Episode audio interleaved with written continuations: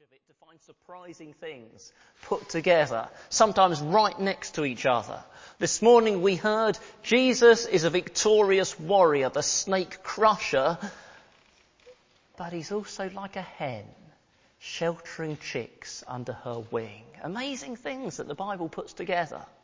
And tonight we're in a chapter of the Bible that has a verse to make us celebrate Christ Jesus came into the world to save sinners and a verse to make us gulp. Two people have been handed over to Satan to be taught not to blaspheme. What are they doing in the same passage? Next to each other almost. Well, let's get into 1 Timothy 1 verses 12 to 20 to see. Now we heard two weeks ago that Timothy is in Ephesus. And he's at a church that's had a wonderful start and seen God's power and grace amazingly, but has also had a warning people who distort the truth would come and cause trouble. And by the time of 1 Timothy, they've come and they've caused trouble. And Timothy has to sort it out. And so 1 Timothy is mainly about guarding the church and providing for its future. We saw that last time in 1 Timothy 1 verses 1 to 11. Today we're on to verses 12 to 20, but I want to first of all show you how they link together. And I'm hoping something, I overused the screen this morning, it's just going to be once this evening. There's something coming up. Seth put this together for me so I didn't, I haven't seen it before now, although I devised it on a scrap of paper. He's the computer man who put it on computer. So in verses 1 to 11 we have Paul's role, very briefly in verse 1, appointed by God. Because of that, there's Timothy's role in verse 2, he's Paul's successor, appointed by God. Because of that, verses 3 to 10, there is what Timothy must do. And the focus in those verses is on stopping false teaching. And then very briefly we get why? Because of the gospel that shows God's glory. Now, I suppose that Seth didn't manage quite to fit. It's supposed to be verse 11 is very small, because it is very small. And verse 1 and 2 are very small, and nearly all of it is verses 3 to 10. But probably that's hard to do. But we've got basically the same thing in verses 12 to 20. We've got Paul's role, and he describes it being because of the gospel. And he almost uses talking about his role as an excuse to expand on the gospel. And from that, because of Paul's role, because of the gospel, we have Timothy's role. Verse 18, he's handing on to Timothy. And then verse 18 to 20, we have what Timothy must do. Now, can you see how all the stuff in the top row is in the bottom row, but the proportions have changed? In the top row, most of it was what Timothy must do. With a very little, it's because of the gospel. But in this bottom row, most of it is about the gospel. In other words, it's the same content, but the emphasis has shifted onto the motivation for it. The, em- the emphasis has shifted onto, Timothy, your motive is this gospel of God's glory. By the way, you can see the parallel very clearly if you compare verse 11 and verse 17. Verse 11, he's described the gospel and he says it's the gospel of God's glory. It's the gospel that shows God's glory. Verse 17, Paul's described the gospel and then he bursts into it's all about God's glory. So I hope you can see there how the chapter works, saying almost the same thing twice, but shifting the emphasis. And we can do away with that now, thank you. And so tonight we're in verses 12 to 20, and it's about being motivated by the gospel to do what Timothy had to do. And what was it Timothy had to do? It's in verse 18. He had to fight the good fight. So putting that all together, what's this evening about? It's about motivating us with the gospel to fight the good fight. That's the aim of this evening. We should be motivated with the gospel to fight the good fight. So that gives us two halves of this evening. First of all, let's get motivated with the gospel. And then secondly, let's check we know what this fighting the good fight is. So, first of all, verses 12 to 17, be motivated by the gospel. Now, two years ago, some probably here will remember, a man called Khalid Shah came and spoke here at this church on a Thursday evening about gospel work on the borders of Pakistan and Afghanistan. And the thing that sticks in my mind from that evening was him telling us about violent Taliban men who'd been converted to Christ. That sticks in my mind because hearing about God working in such a way is an encouragement, isn't it? And it strengthens our faith. But possibly no testimony is more remarkable and more encouraging and faith strengthening than the Apostle Paul's. And here we have it in verses 12 to 17. It's effectively his testimony. Okay, it's not giving the details of the circumstances, it's explaining behind the scenes. Now, I knew a young man who was converted while he was in prison for drug dealing. And then someone else I knew went to a youth event where this chap who'd been converted while in prison for drug dealing gave his testimony. And it turned out that he never mentioned prison or drug dealing. You might think that's really strange, but I thought that was pretty impressive. Because can you imagine if you were converted in prison uh, for drug dealing, you could really sensationalize yourself. But that young man, he put the emphasis not on sensationalizing himself, but on God's work. And we find similar here as we get into verse 12. What does Paul start with? Verse 12, as he tells his story.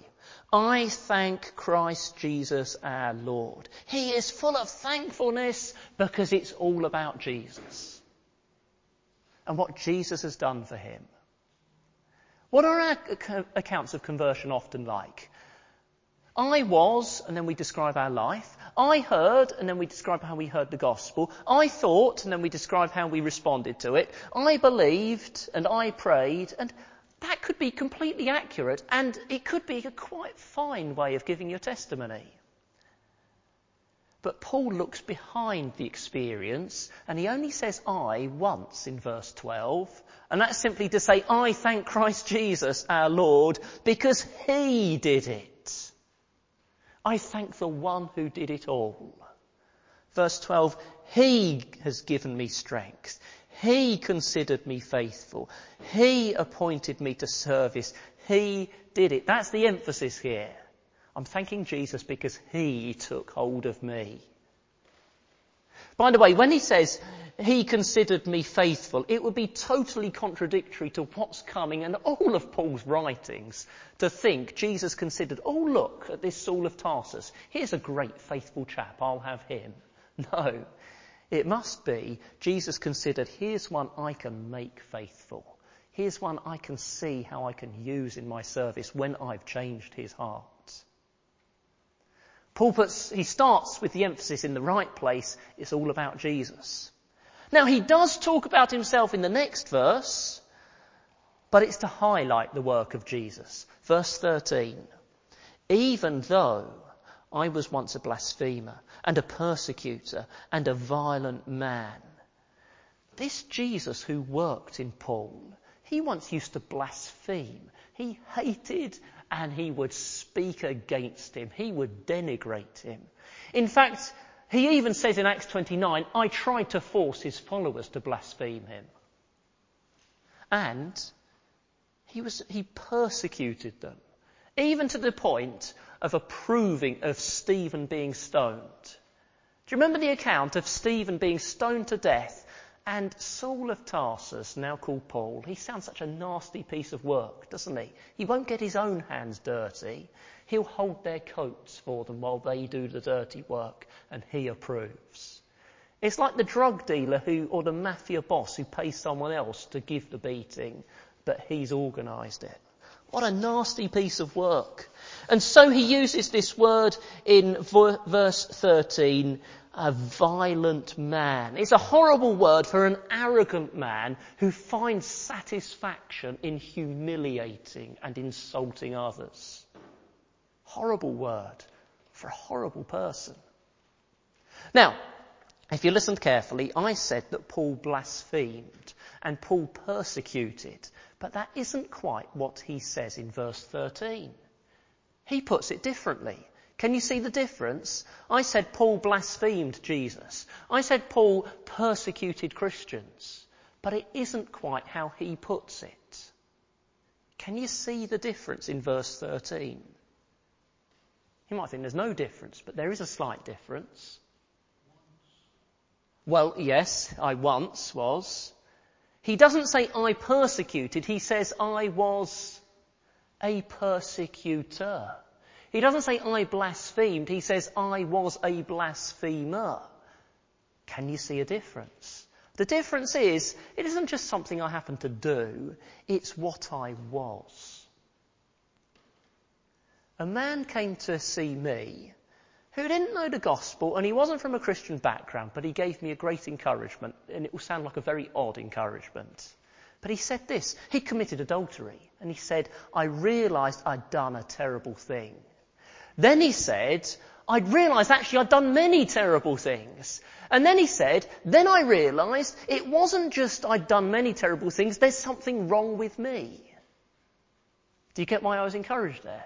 He'd really got actually who he was. It wasn't just this one thing he'd done. It wasn't in fact even many things he'd done. It's something about him.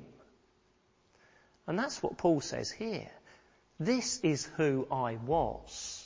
It wasn't just an occasional slip. It wasn't just an occasional activity. It wasn't even just a frequent activity. It's who I was. A blasphemer, a persecutor, and a nasty, violent man. And then does Paul say, actually, not quite so bad?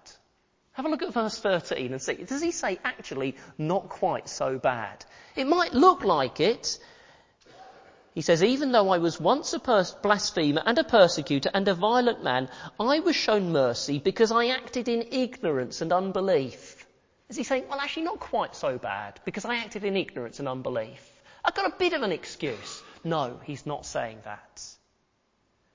Ignorance is no excuse for throwing Christians in prison and approving of rocks smashing into Stephen's skull. He wasn't ignorant of whether that's right or wrong. Ignorance is no excuse. Unbelief is a sin itself. It doesn't lessen his sin, it increases his sin. Paul here is not excusing himself and saying, well, I wasn't quite the worst, really. He's going to say he was the worst twice in the next two verses. No, what he's saying is, I was the worst, but there is hope for ignorant unbelievers. You see, it seems to me that some of the Pharisees, remember Paul was a Pharisee, one of the religious leaders, and some of the religious leaders at the time of Jesus, they knew he was the Messiah. And they believed his words were true. But they said, let's get rid of him because we want to keep control. Their problem wasn't unbelief and ignorance. Their problem was they believed it and they knew it and they said, we won't have him. Paul isn't excusing himself by saying, I was ignorant and unbelieving. He says he's the worst of sinners, but he wasn't an unforgivable sinner who'd rejected one he knew was true and knew was good, but said, but I don't want him. So Paul is a blasphemer, a persecutor, a nasty violent man, and an ignorant unbeliever. It's not an excuse. It actually worsens the situation in terms of guilt, but it gives hope that he's an ignorant unbeliever. And what does God do to him? Verse 13. He shows him mercy. And again in verse 16, I was shown mercy. And he doesn't just show him a little glimpse of mercy from a distance. Here you go, have a little look at mercy. Okay, now I'll take it away. No.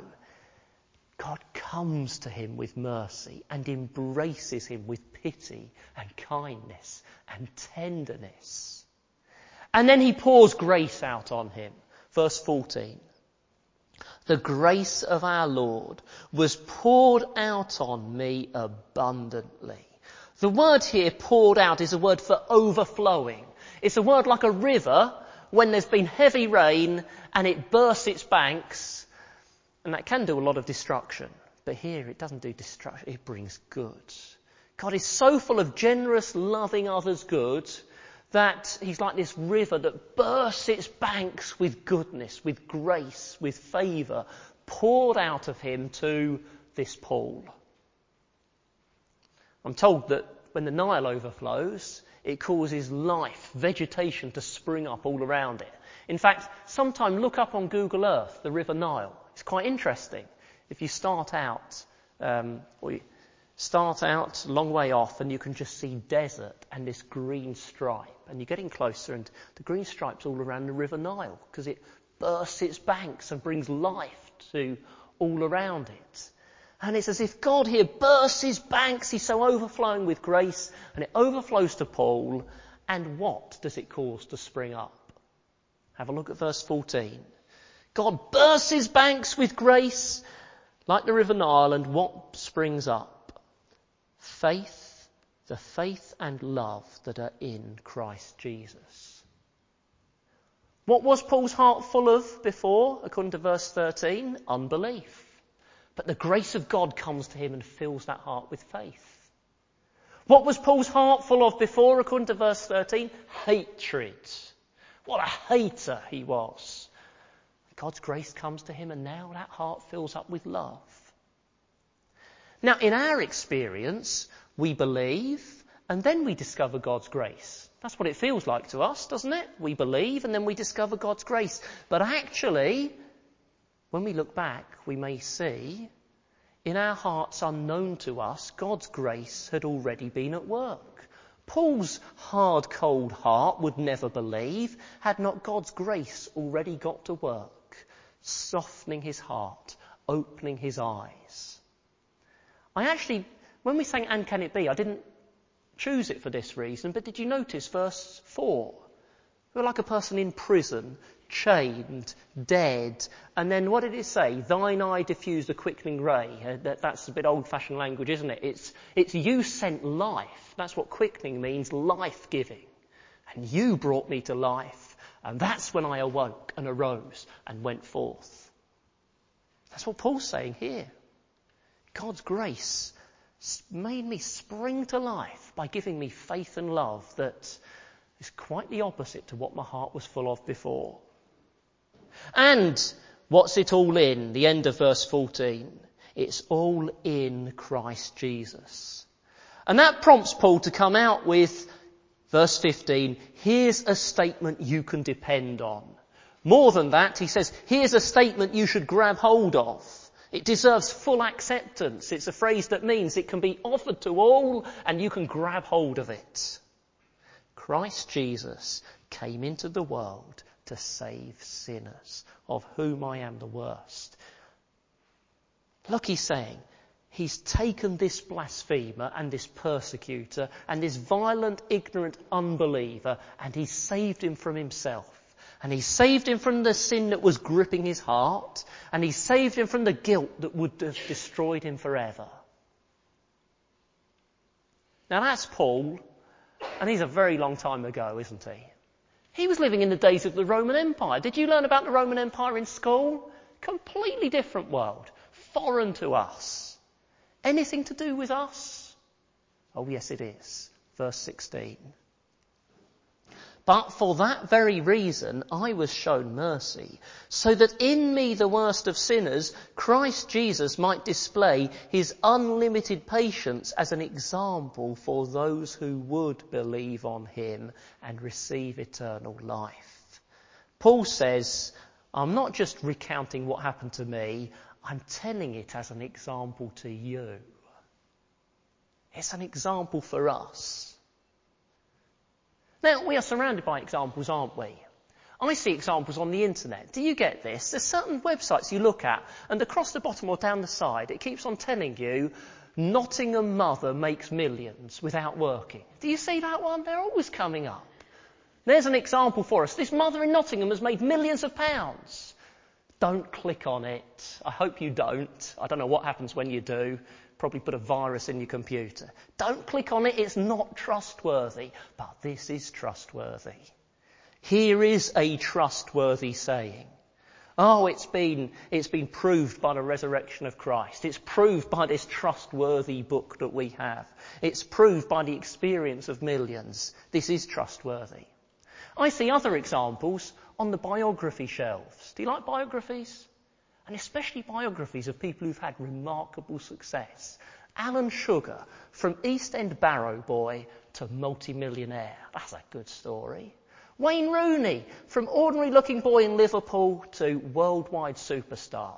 That's good, isn't it? An example. Well, no, not really, because It's based on extraordinary ability and rare opportunity. So that's not much help to us. But what is this based on?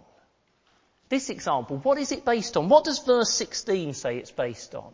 Verse 16 has a remarkable, unusual phrase that it says it's all based on. Do you see it there? Paul's example is not based on his rare opportunity or his unusual ability.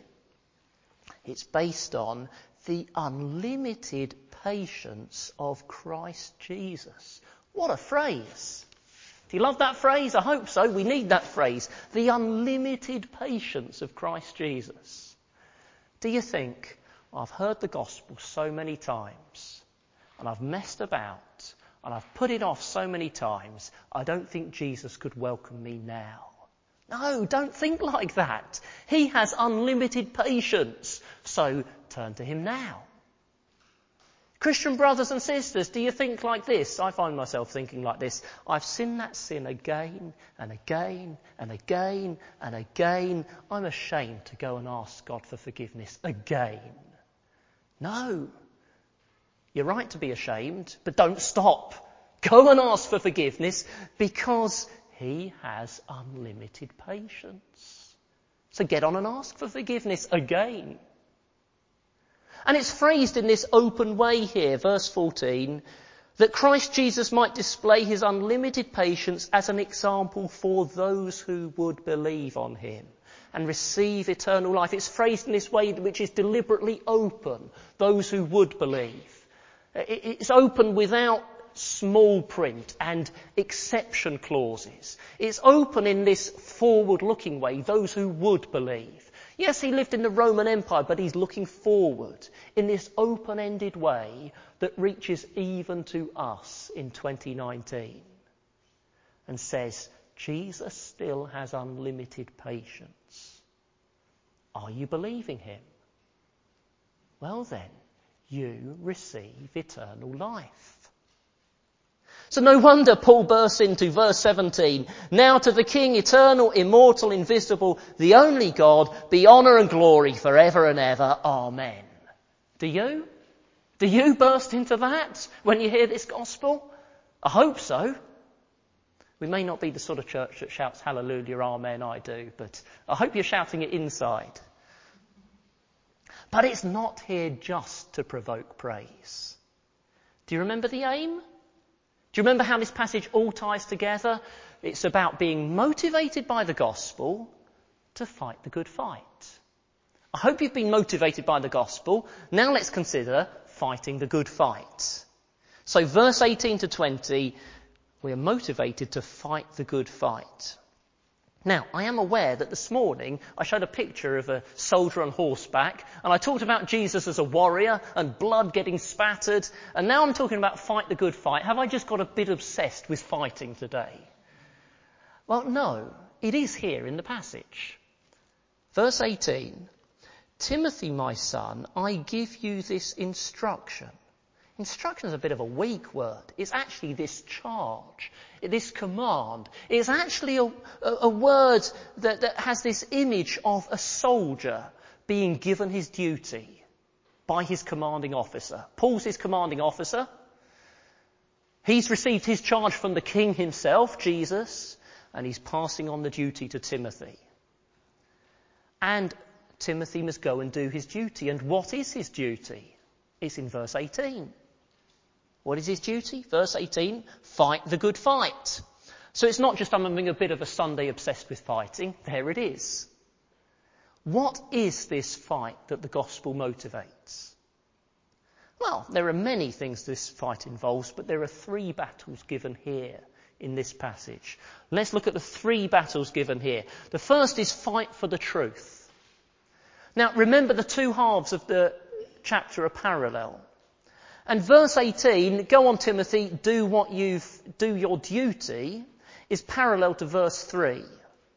Verse 3, as I urged you when I went into Macedonia, stay there in Ephesus so that you may command certain men not to teach false doctrines any longer. We've got the parallel in verse 18. So Timothy is being told, fight for the truth. It's a big theme of the whole letter, actually. If you want to look forward to chapter 6, verse 12, you'll see similar. Chapter 6, verse 12 fight the good fight of the faith. The faith. Timothy, this letter called Timothy talks a lot about the faith, which is the body of truth passed from one believer to the next. And Timothy has a lot about fighting to defend the faith, the body of truth handed on from the apostles. And Timothy has got to fight to defend the truth because there are false teachers around distorting it. Now, remember it's written to Timothy as leader of the church. It's particularly church leaders' responsibility to say, that is error, stop teaching it, this is the truth, embrace it. Why do we have elders in the church? Well, many reasons, but one is to be clear what the truth is and to defend it and to stop false teaching happening. But it isn't just elders. We've all got some responsibility for this. So if you hear preaching and you think that is a wrong teaching, then have a quiet, respectful word with the preacher.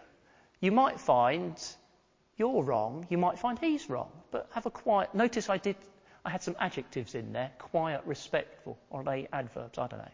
Word with the preacher. Don't just say, oh well I just don't agree with that. If it's preaching God's word, you have to agree. If it's not preaching God's word, there's a problem, so have a quiet word. Now, I say that a little nervously because I'm not trying to encourage a load of nitpicking criticism to come my way. But the preaching of God's word is a serious thing. And we as a church have a responsibility to make sure it happens properly. Timothy is given ample motivation to fight for the truth. Without this grace, our hearts are like the Nile desert where, uh, sorry, the desert where the Nile doesn't reach it. And without this unlimited patience, well, we would have blown our chances long ago. This gospel is too precious to allow it to be distorted. We must fight for the truth. But there's another fight here. Fight for the truth. And then secondly, fight for spiritual life. Timothy has got to fight for spiritual life also. Now, Woodbrook Vale School had an open evening last Wednesday. And in the science rooms, I saw something I haven't seen for a long time. Those jars with animals, dead animals in them. I particularly looked at a mouse and you could see its eyes and its teeth and the details of its paws and sorry to any animal lovers who don't like to hear about this poor little mouse lying dead in a jar, preserved in some liquid. Carefully preserved but dead. We mustn't fight to preserve the gospel like that. Carefully correct but dead. And so, verse 18, Timothy is told, Fight the good fight, verse 19, holding on to faith and a good conscience. The faith Timothy is to defend is also to be lived. I've said in 1 Timothy you often have this phrase, the faith, which means the belief, the truth.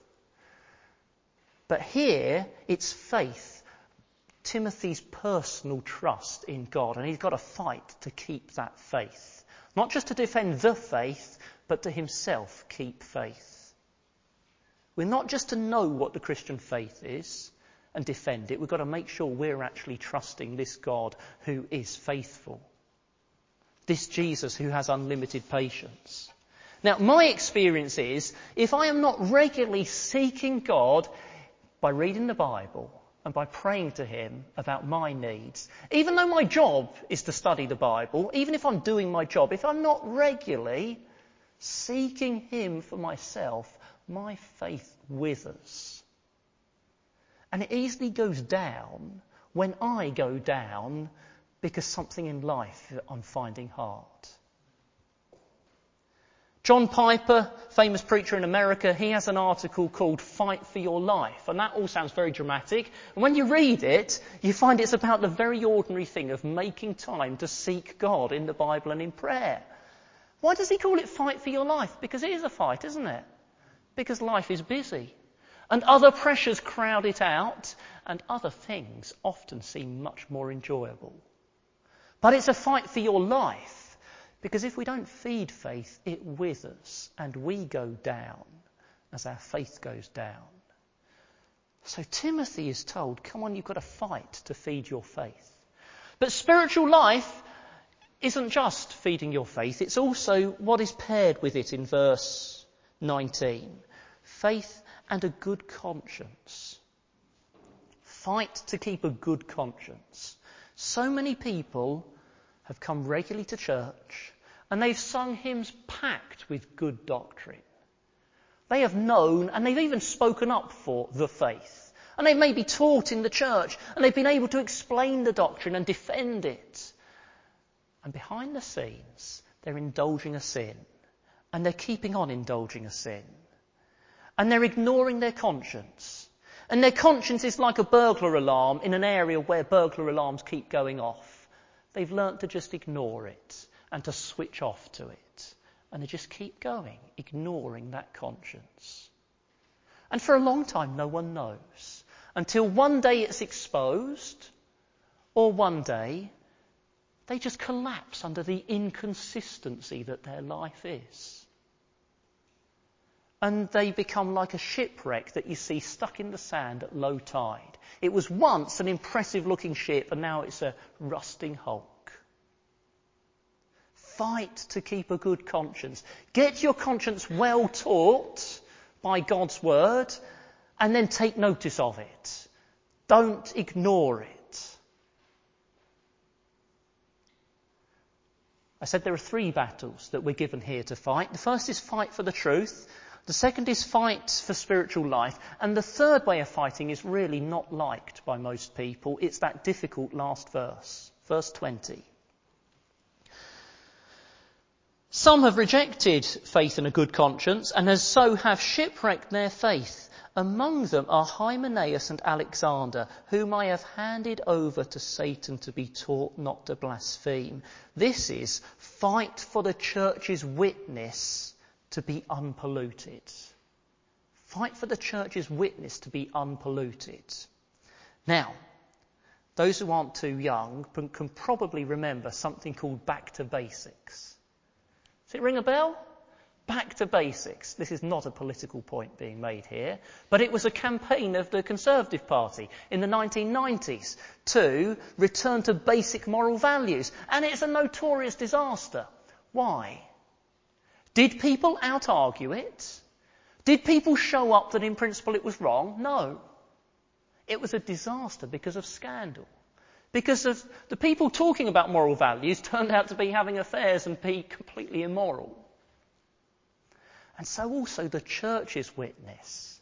The church defending and spreading the gospel is shipwrecked if the people doing it are found to be living inconsistently with that gospel.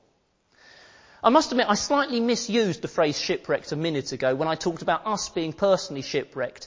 Because in verse 19, when, when it talks about people shipwrecking their faith, it's actually probably meaning this. There are people who've let go of their personal faith, they've stopped trusting, they've stopped keeping their conscience, and they've shipwrecked, literally it is the faith. They've actually made the faith look like a shipwreck, and they've caused damage in the church. Because their lives were inconsistent with the gospel that well, they were probably teaching it. This is probably referring to teachers going wrong. So what is the church to do about that? The answer is one that people don't like. Put such people out of the church. Put such people out of the church. That's what verse 20 is saying. Uh, if, if, if you're in doubt about that, sometime have a look at 1 Corinthians chapter 5 which is about a man who was dreadfully immoral being put out of the church, and he's described as being handed over to Satan. It's exactly the same language. To those who sin and repent, and sin again and repent, and sin again and repent, or maybe repeatedly cause the church a headache after headache after headache, but are humbly sorry, we are to show the unlimited patience of Christ Jesus. I hope we're not in doubt about that. To such people, however dreadful their sin, however much trouble they cause us, to such repentant people who humbly admit it, we are to show the unlimited patience of Christ. But to those who don't repent, to those who pollute the church's witness by claiming to follow Christ, but not being humbly sorry for their sin, however respectable they might look, we are to show that they are not part of the church. How do we show that? I'm not going to go into tonight. I think that's the subject for another time. It's too big a subject to try to cover in passing now. But I'm just making the statement here that we might come back to. We are to show they are not part of the church. Well, why does verse 20 call this such a strange thing? What does verse 20 call it? Just remind yourself again. It calls it handing them over to Satan. Why does it call it such a strange thing? Well, because there is God's kingdom and Satan's kingdom. The visible church, the local church, not just the, well, everyone who's a believer belongs to Christ somehow, the visible church that can actually be seen, that this group of believers gathering together is the expression of God's kingdom. Outside it is Satan's kingdom. So when a person is put out of the church or refused membership of the church, it isn't just a disagreement or a, or a technicality. It's to startle and shock the person. It's saying, although we don't know ultimately your heart, you're acting as if you belong to Satan. You're acting as if you're in his hands. Stop dismissing that. Stop acting as if it's just a little thing. Stop presuming it will all be okay in the end. I'm on my way to heaven. Repent, humble yourself, and throw yourself on the unlimited patience of Jesus Christ. It's serious business, not just a technicality or a little disagreement. Now, if we're honest, most Christians agree with this in theory, that the church should do this. But in practice, people will always find a reason why we shouldn't do it. Because it causes trouble and it looks nasty. We must fight for the church's witness to be unpolluted. But remember, even this is what sort of fight? Look back at verse 18. Even this is the good fight. Even this. It doesn't look good when a church does it often, and people fuss and moan, but it's the good fight. Because it's the fight to keep the church teaching, believing, living and proclaiming the good news. That Christ Jesus came into the world to save sinners. That he has unlimited patience and that the grace of the Lord pours out abundantly to be offered to everyone to receive it. Let's pray.